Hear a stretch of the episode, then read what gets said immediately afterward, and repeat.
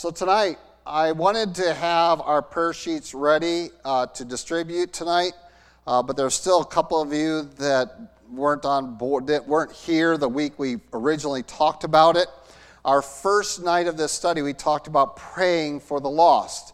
That that that, that the, there's no biblical precedent for praying for lost people, but rather praying for people to share the gospel with the lost is very much a biblical precedent that is repeated over and over again. Pray for me that I may be able to share the gospel, to have open doors, to have uh, these opportunities. And so, uh, while we want to build a list of those that we are focused in on in desiring to share the gospel with, uh, I, I want to compile that. Of course, that's going to be a working thing, so I'm trying to lay the format out so you can add and, and change and develop that.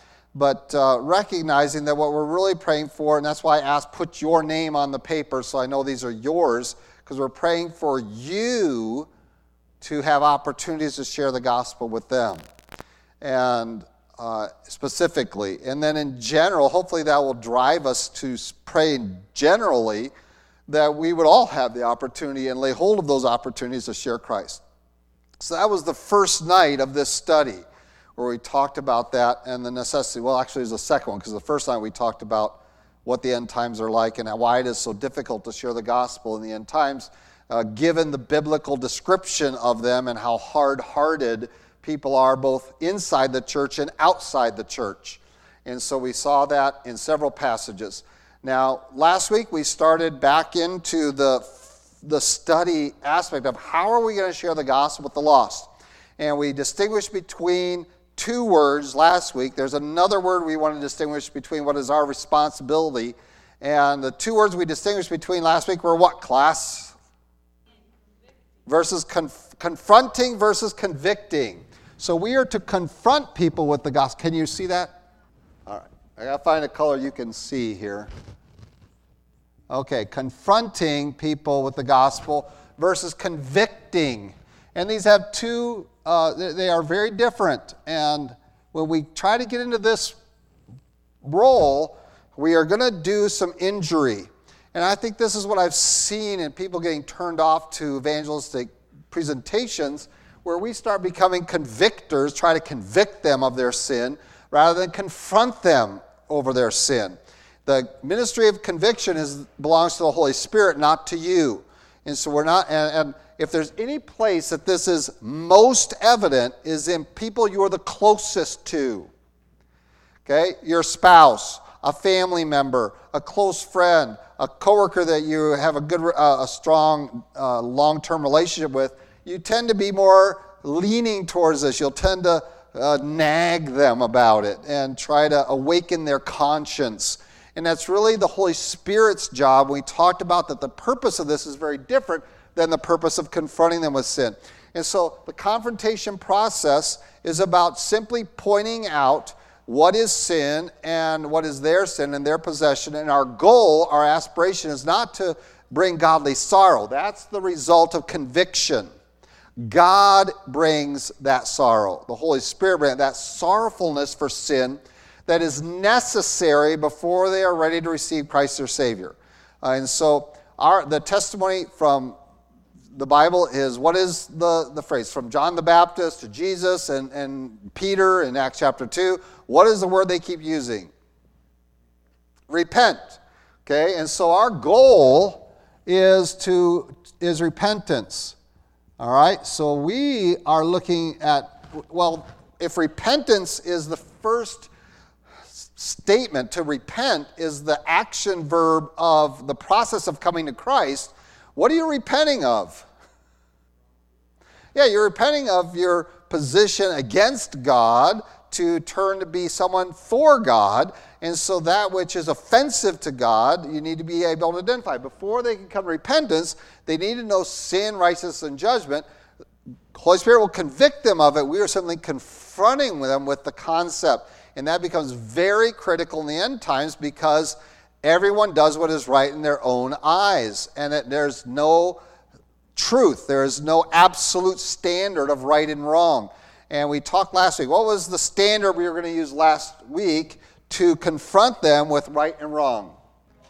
Okay, so one of the standards we're going to use is their own moral code. What is, and just as a review, because we had several missing last week, what do we mean by that? a victim. Victim. All right? We're all victims, right? Because that's this generation. At the end times, we're all victims, and there's and and what's right for me is eh, what's right for me is not right for you, and and you know if that's the way you want to live, that's fine. But I don't feel that I have any of that pressure on me to please God or to do any of that or to believe. You know that's and even the areas of right and wrong. Well, that's that might be right and wrong to you, but that's not right and wrong to me.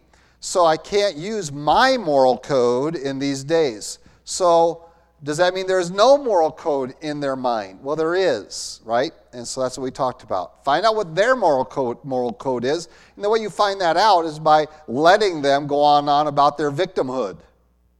We're actually using what's going on that the Bible says is going to go on, that they are going to be hardened, but yet they are selfish. And so now, um, what's victimhood really about is don't do me injury. Any, everyone does me injury. You know, you don't understand me, you hurt me. And so, how? How are they hurting you? All right? And the example I used was lying. Uh, how many of you like being lied to? I've never found anyone that says, I like being lied to. That's morally good. Well, then, is, is being lied to good? Is it something you enjoy? Oh, I hate that. Is being cheated on by your spouse good? Uh, no, I hate that. Well, that's a moral code. And their moral code is um, anything that makes them feel bad or does them injury is wrong. Well, that is a code of what is right and wrong, and we should use that. And that is one beginning point. But how adequate is this? It's limited, isn't it? Uh, especially if their conscience has been seared quite a bit um, or there has been rubbed down. And most people's consciences in the end times will be in that condition. Uh, they will resist and the Bible says, as Jannes and Jambres resisted Moses. Now, what was that all about? So these men will resist the truth. So, uh, the end times, that's Paul telling Timothy. Uh, this is what's going to be like. So, what was Jannes and Jambres? Who were they? They're not listed, they're not named in the Bible except in that passage. All right, Bill, who's Jannes and? All right, in this confrontation between Moses and Pharaoh to establish that Moses is truly the representative of the one true and living God, we have this contest of the power of God versus the magic of Egypt. And in the Talmud and in some other documents, um, we have them named as Jannes and Jambres, and one of those is in Timothy. And so Paul would have had access to that information and shares that that that is their names, so there was some accurate record keeping there. That Jannes and Jambres were the names of the main magicians that were trying to replicate what Moses did and advise Pharaoh that you can ignore this guy, he's just a, a, a magician of another sort, uh, claiming to be a representative of God. These aren't God things, these are, we can, we can replicate them. Well, how long did that last? The replication didn't last very long, did it? And so, very quickly, they were like, we can't conjure this stuff up uh, on this scale at, at all. And um, we might be able to take water to blood, but we can't do it everywhere. And, we, and what would be more valuable if you could turn blood back to water? That would be something that would be helpful. Um, but they were able to replicate that, but not the others. And so, but they were resisting Moses. They were probably the main advisors to Pharaoh against uh, being uh, surrendering to this overwhelming use of force by Moses in the plagues. And some have even said, well, we probably would have only had five plagues if there weren't for Jannes and Jambres. Because remember, Pharaoh was ready to capitulate multiple times. And then it says, harden his heart. What instruments did God use to harden Pharaoh's heart? Well, Jannes and Jambres come up in this document. They were one of the instruments to harden Pharaoh's heart that God used. And so they, they uh, even though they couldn't replicate the thing, they were just resisted and they tried to prove Moses wrong. They were resistant. So these people will have a conscience that will resist. So the po- probability is is that while this moral code is a good starting place, especially with those who aren't really hard in their heart, but they are products of an environment that has no moral code of absolutes. Okay, no absolute moral code. And there's a lot of victims of that. They have a no moral code because their society has no moral code, not because they have ever thought about it. They're just the product of it. All right? And uh, the product of parents who are going to defend their kids no matter what they do. They're always, Johnny is good, Johnny's good, and he's murdered multiple people. He's still a good boy. Well, he's not. And, but that relativism has come in. So we're talking about how are we going to share the gospel with a morally relative uh, society, culture. And so uh, we looked at their moral code. We want to start there because that's their sense of what's right and wrong. If you've done some, if you've made me feel bad, if you've done injury to me, that's wrong. Well, now the question is, have you ever done that to someone else? These girls are gossiping about me. These people are mean to me on, on social media. Uh, and that happens in our schools, right? We have children committing suicide over that in junior high and mid, not junior it's middle school and high school and even into college that they can't handle the social ridicule. And it's like, well, have you ever done that to anyone else?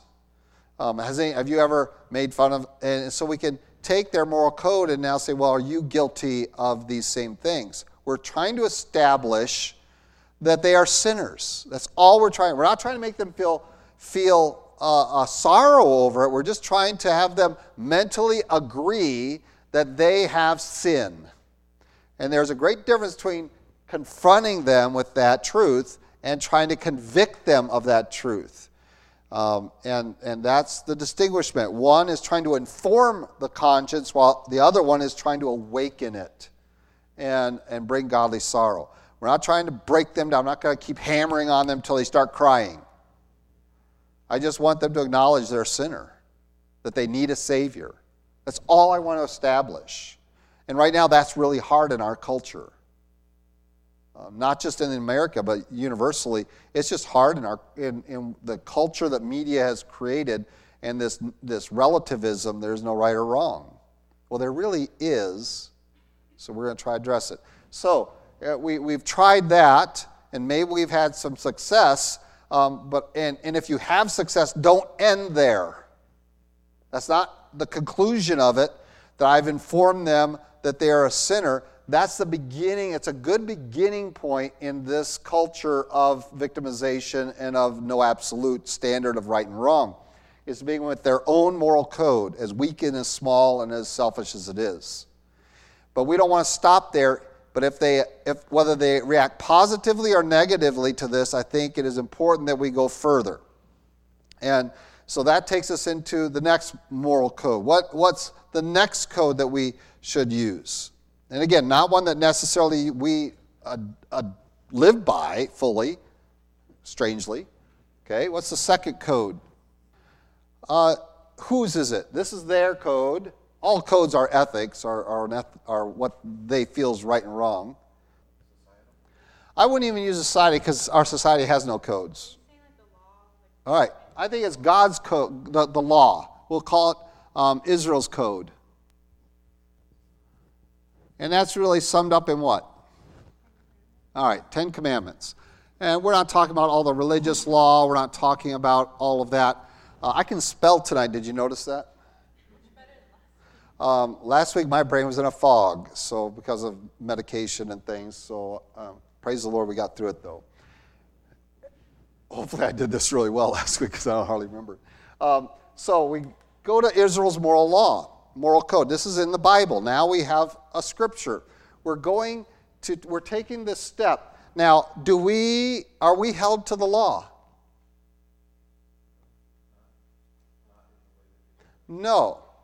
No, and, and, and we are, Christ completed the law, and so um, we're not saying this is my moral code. This is not my moral code, because we have a different moral code than this. I hope. I hope we have a higher moral, code than this. Jesus taught us better. But let's start off with these Ten Commandments. What is the purpose of the Ten Commandments? Was it to get you into heaven? Could you keep the Ten Commandments to get to heaven?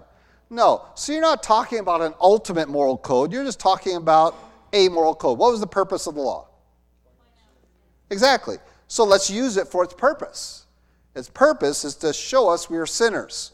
So, but what we can do is we can attach a name to the Ten Commandments. We can attach the name of God, right? Because God wrote the Ten Commandments, correct? See, now we're going from what's right and wrong, well, I do wrong things, to other people, I'm mean, I gossip about them, I lie to them, I steal, I cheat, whatever it is that I do to others that I don't like them doing to me. Now I can go in and I can talk about this moral code. Well, let's see what God's standard is. Not for getting into heaven, but let's just say a basic, minimal standard of what's how, uh, to measure us by. Let's just measure ourselves by this code.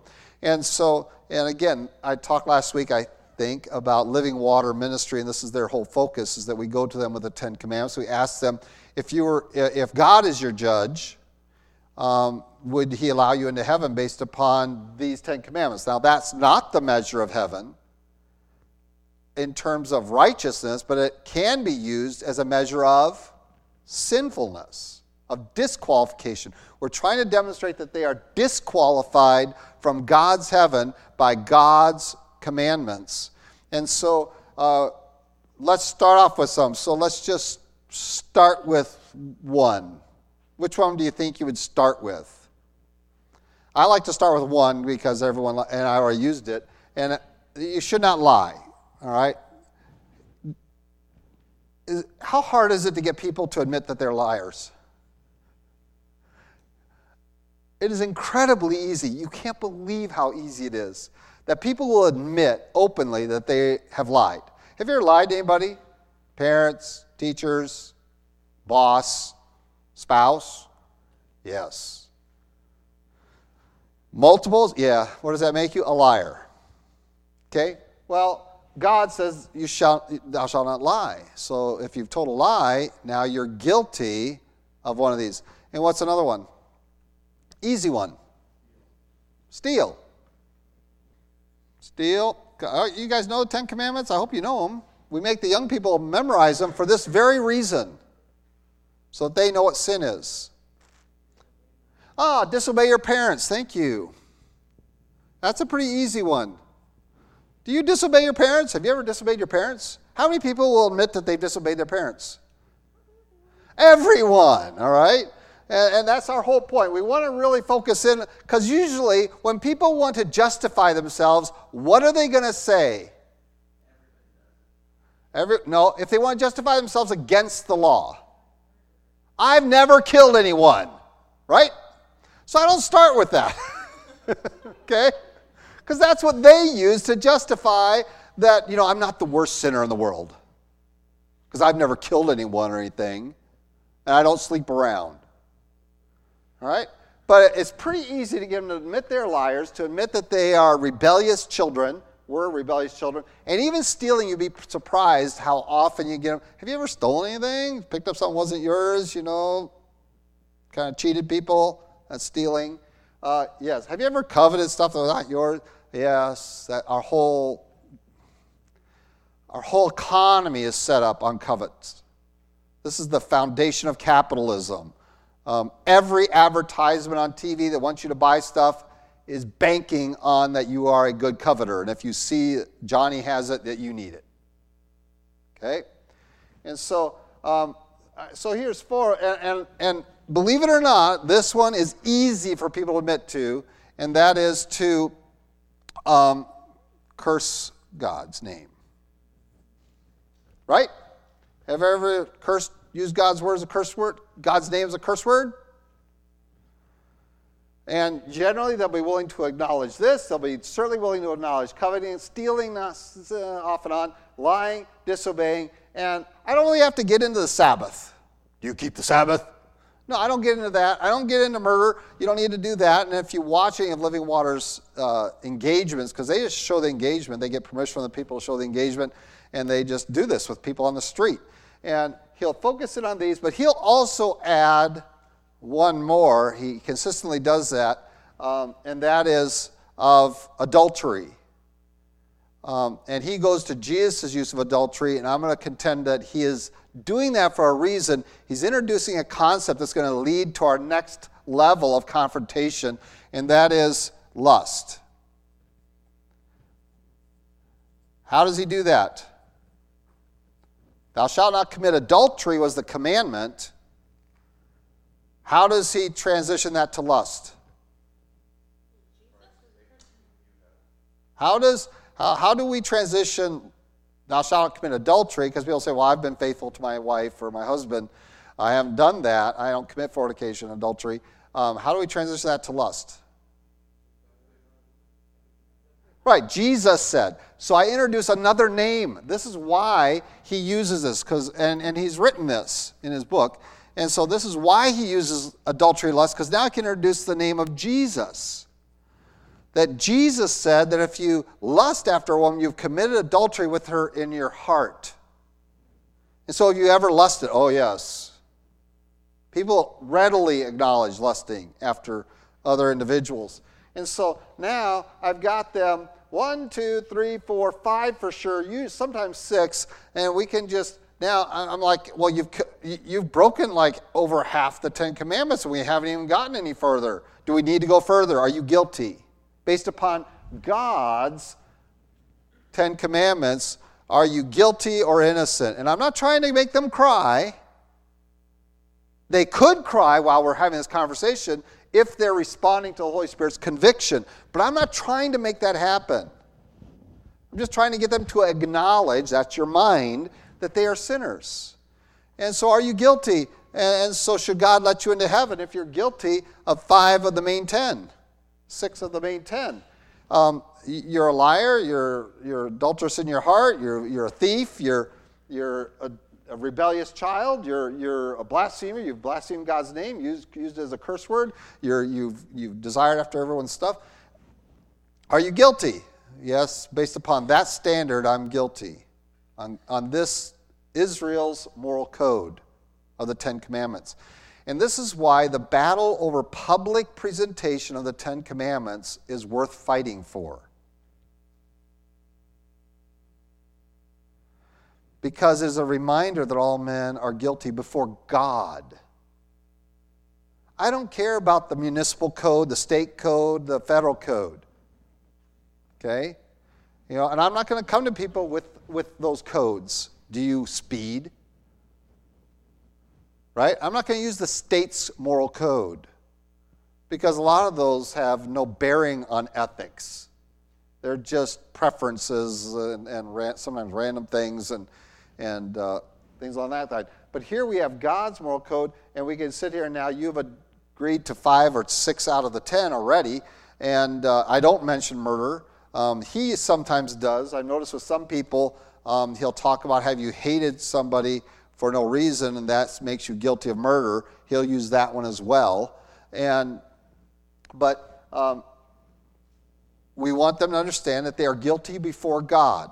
So now we've taken them from their moral code to now a moral code produced by God because He is their judge. And this brings us to the other word that we want to distinguish judge. What does it mean to judge someone? Okay, that's one, one concept is that I am I have the the authority to penalize you for for misbehavior. Okay? Um, but, but even before the penalization, what is it to judge? Determine guilt or innocence. Good? But even before that, before you even determine whether they're, they're guilty or innocent, there's another concept of judging. All right, we're measuring people. We're measuring you. So I'm not saying I think it's wrong. I never use my moral code. All right? And nor am I going to sit there and condemn. In fact, um, can I agree that I do those things? Can I agree that I committed these, broke these commandments in my life? Yes. So I am a sinner as I am convincing, trying to convince them, or at least awaken their mind to the fact that they are sinners and guilty. I was guilty of these things too. I broke God's code. You break your own code, and, and I break my own code, but, but I don't need to share my own code.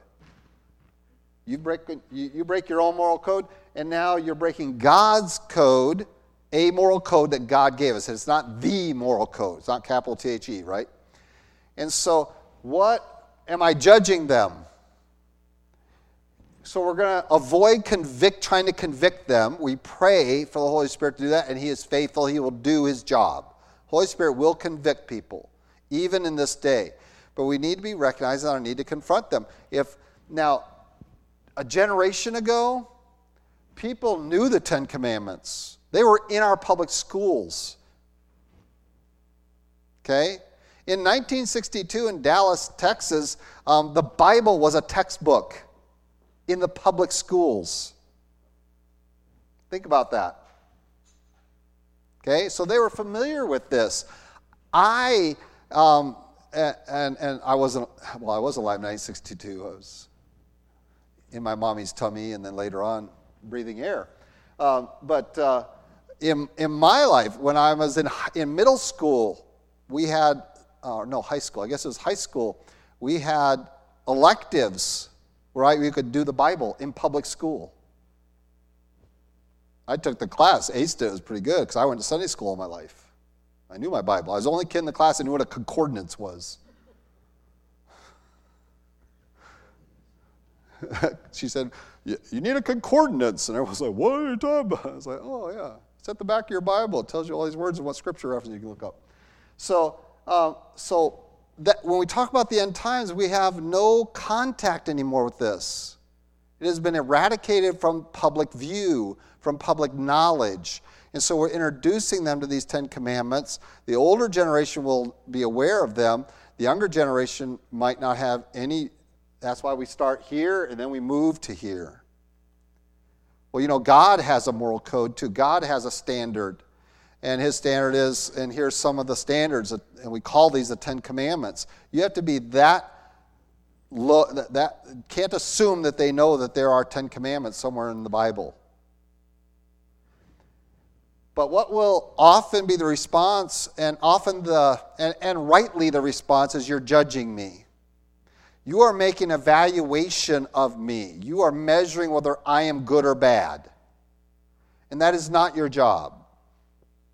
That is not our role, is to be their judge. And so at this point, we are very careful saying, God is the judge.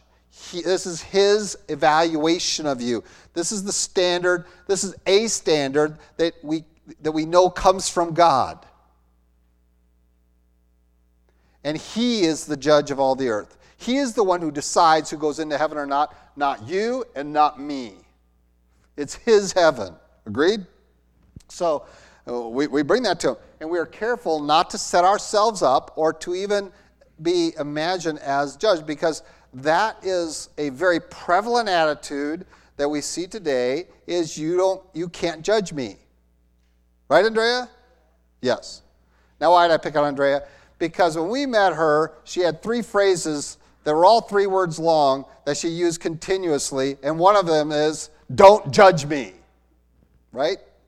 I don't know where she picked them up. Well, I do know it was culture. All right? And um, that's a prevalent attitude. You're all right with me picking on you, aren't you? Okay. It's, it's softer than a snowball. I was throwing snowballs at her yesterday at the Bahamas, so we had a snowball fight. I won, just so you know so we don't want to portray ourselves and we don't want to portray the gospel that way. We want them to judge themselves. So I'm asking you, I don't know, I'm not even saying you've done this. I know you lied to me. No, I'm not doing that. I say, have you ever lied? Yes. And, and you know, I can go through all of this and let them confess it. We're bringing them so that now I'm not the judge. You are not the judge of these people. You're not going there, you are a sinner, and I've seen you do this, and I've seen you drunk, and I've seen you lie, and I know you've cursed God. And I... No. You've set yourself up as a judge. And that is how they're going to perceive that. And they have been trained to perceive it that way by our culture. If you go back, I talked this morning about the 20s and the preaching. If you go back to those preaching, boy, they really hammered you, didn't they? I mean, they just pointed that finger at you and said, "You are a sinner," and and you and and people just let that happen. Uh, nowadays, you try that in these end times because of the culture that we are in and the social training. Their conclusion is, "You're judging me. You are measuring me whether I'm good or bad, and you don't have the right to do that." And I would contend they are correct. You don't have the right to do that. And so we use God's moral code to do that.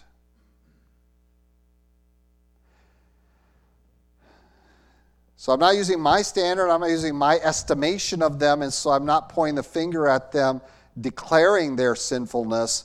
I am inviting them to acknowledge their sinfulness by bringing them into uh, contact with God's moral code.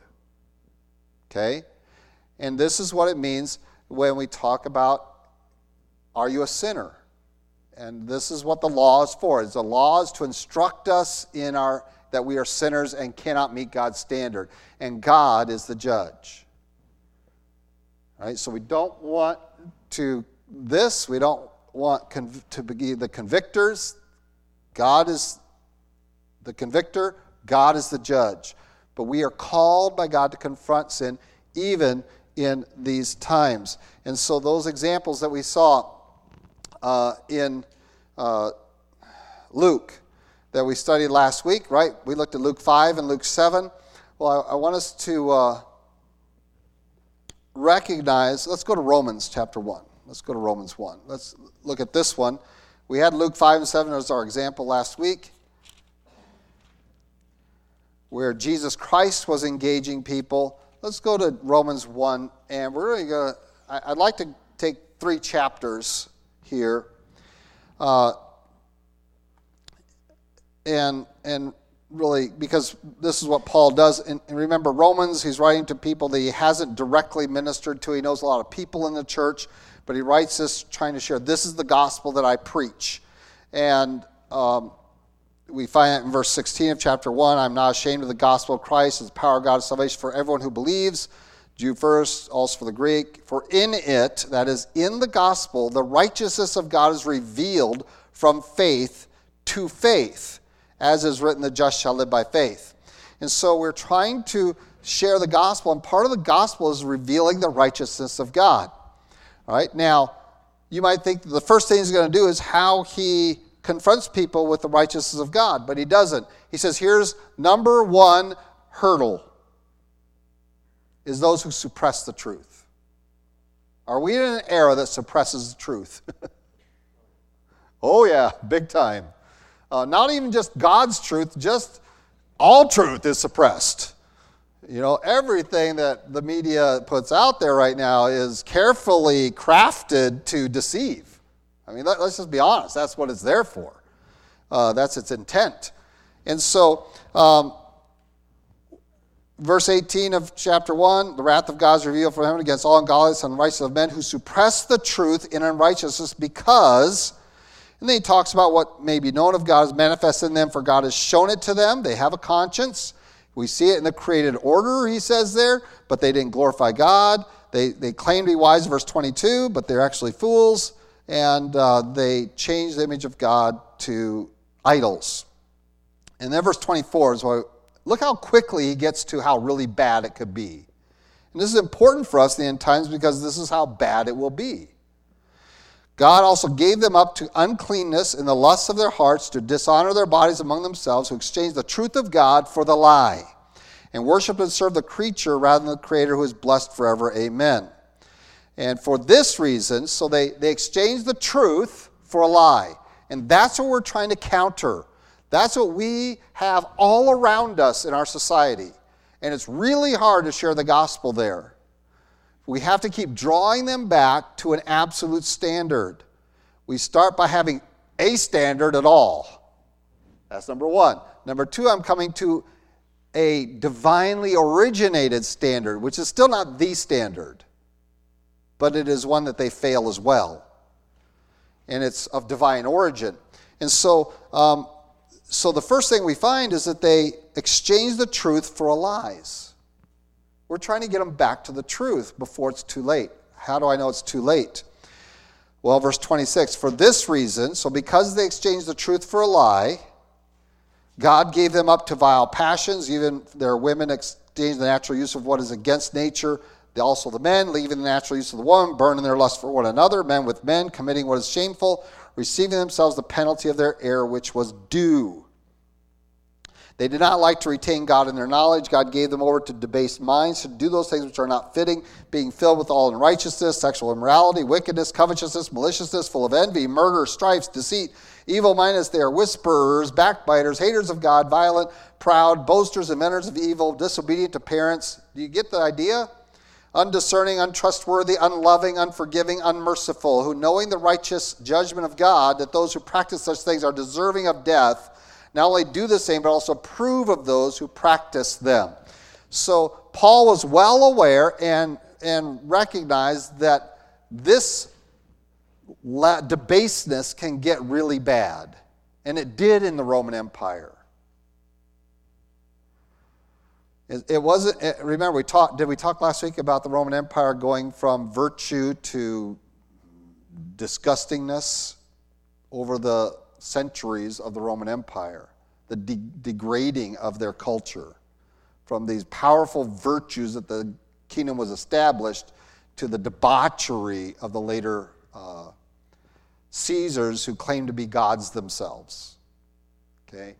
And when we look at this passage, it, Paul says, I want to proclaim the gospel, but I'm not going to tell you all that Jesus did first. No, the first thing I want to talk to you is that here's the great hurdle.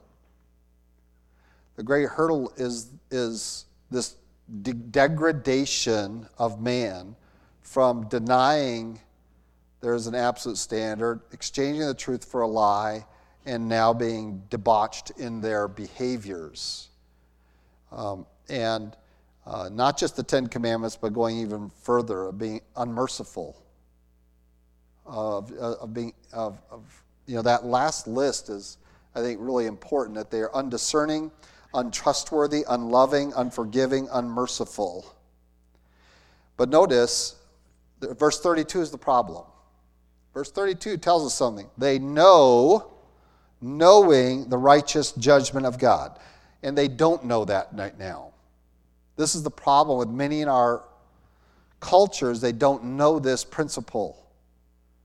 So we're using the Ten Commandments not to judge them, but to let them know that God is their judge and that He will judge them. He will be the de- determiner of who comes into heaven and who doesn't.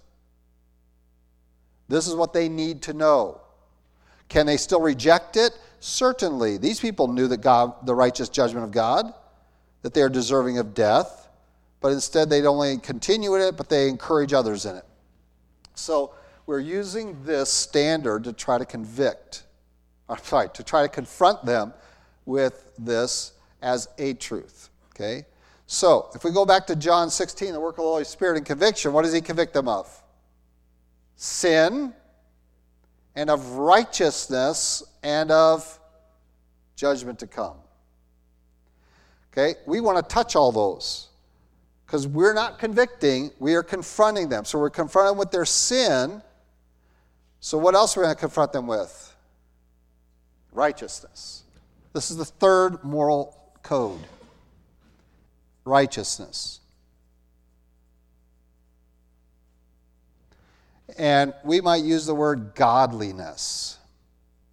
Okay? How do we introduce people to the code of righteousness? Anybody? Thank you. Living it.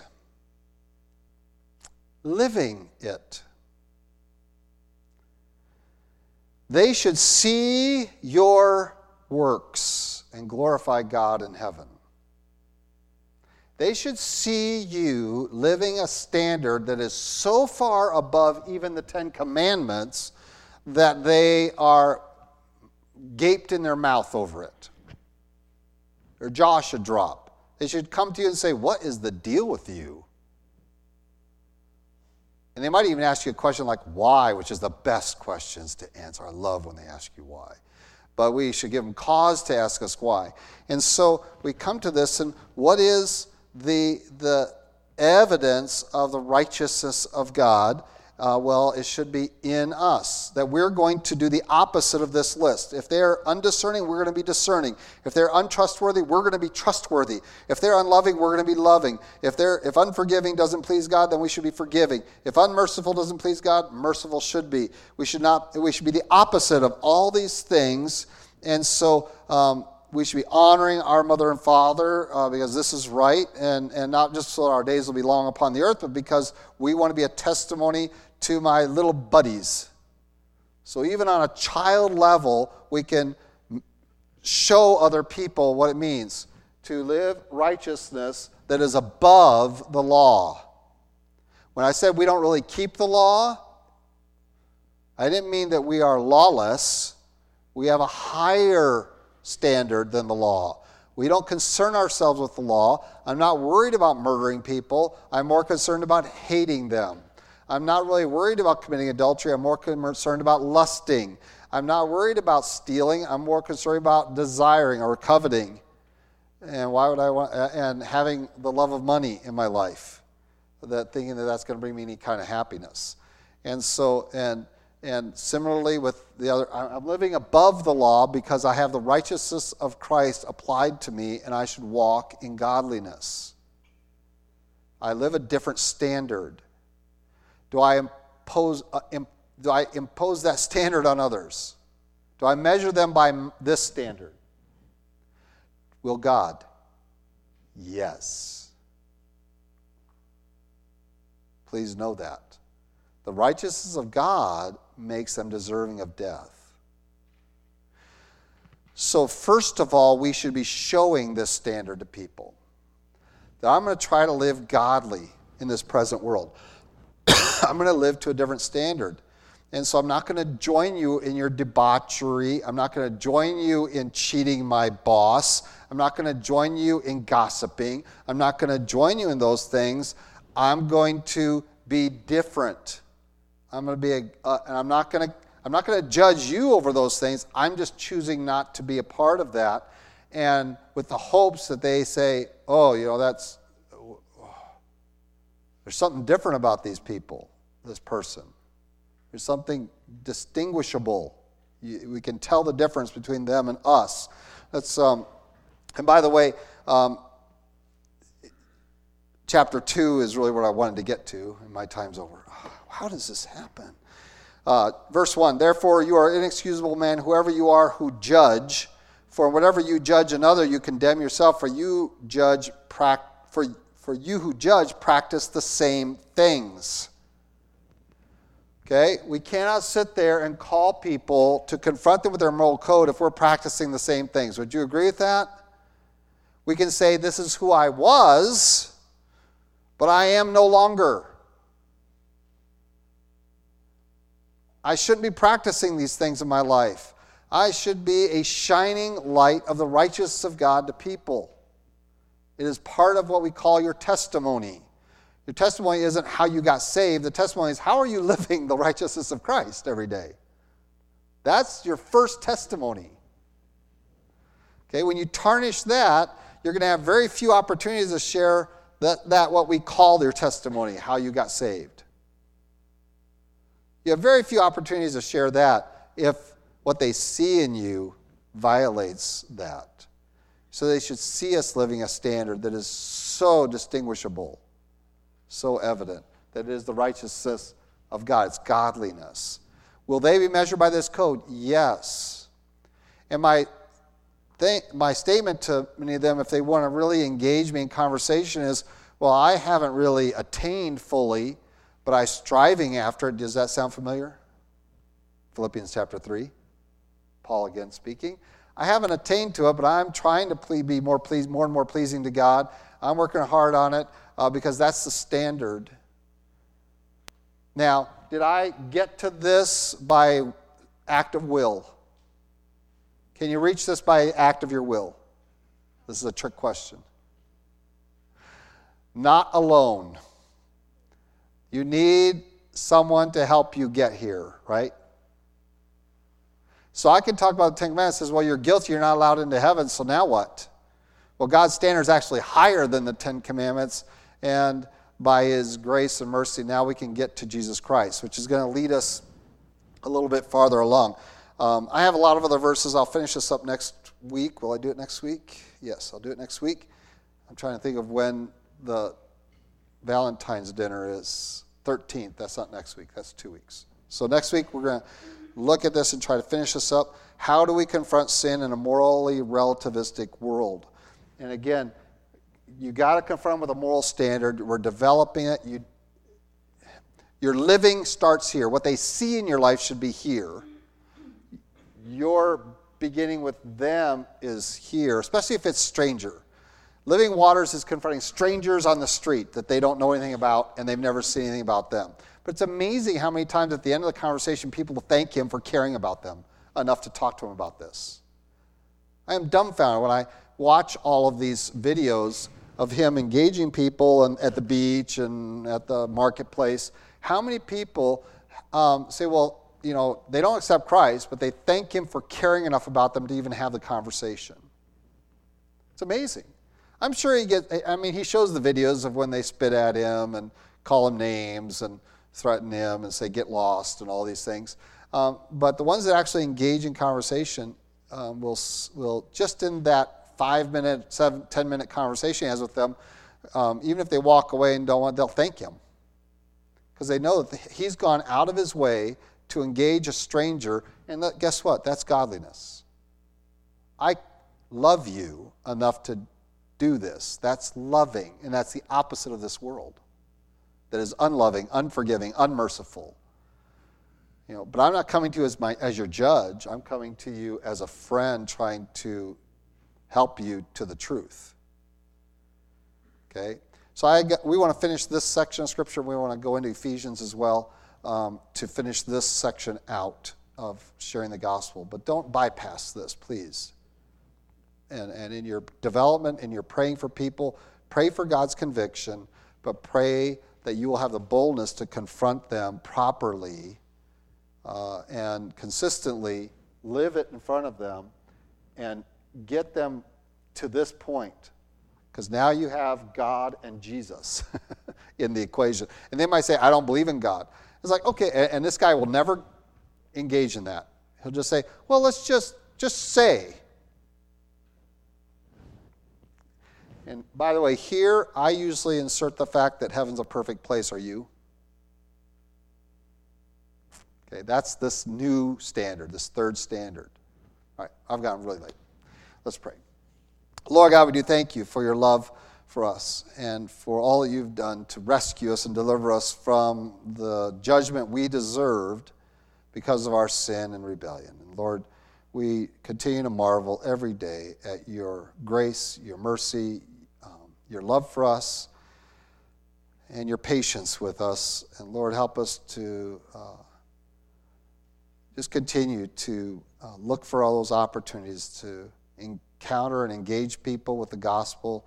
Some of these people we've known all our lives and still don't follow after you. And Lord, we love them. We know you love them more. Uh, Lord, pray that you might bring people in their lives that will confront them with the gospel, that your spirit might continue to convict them. And Lord, this week, help us to live in such a manner before men that they might see what we do and ask the reason for the hope that's in us. And that we might not be wishy washy about it, but point them directly to the difference you have made in our life. And that we might confront them with the, their need for you to make a difference in their life uh, because of their sin. In Christ Jesus' name.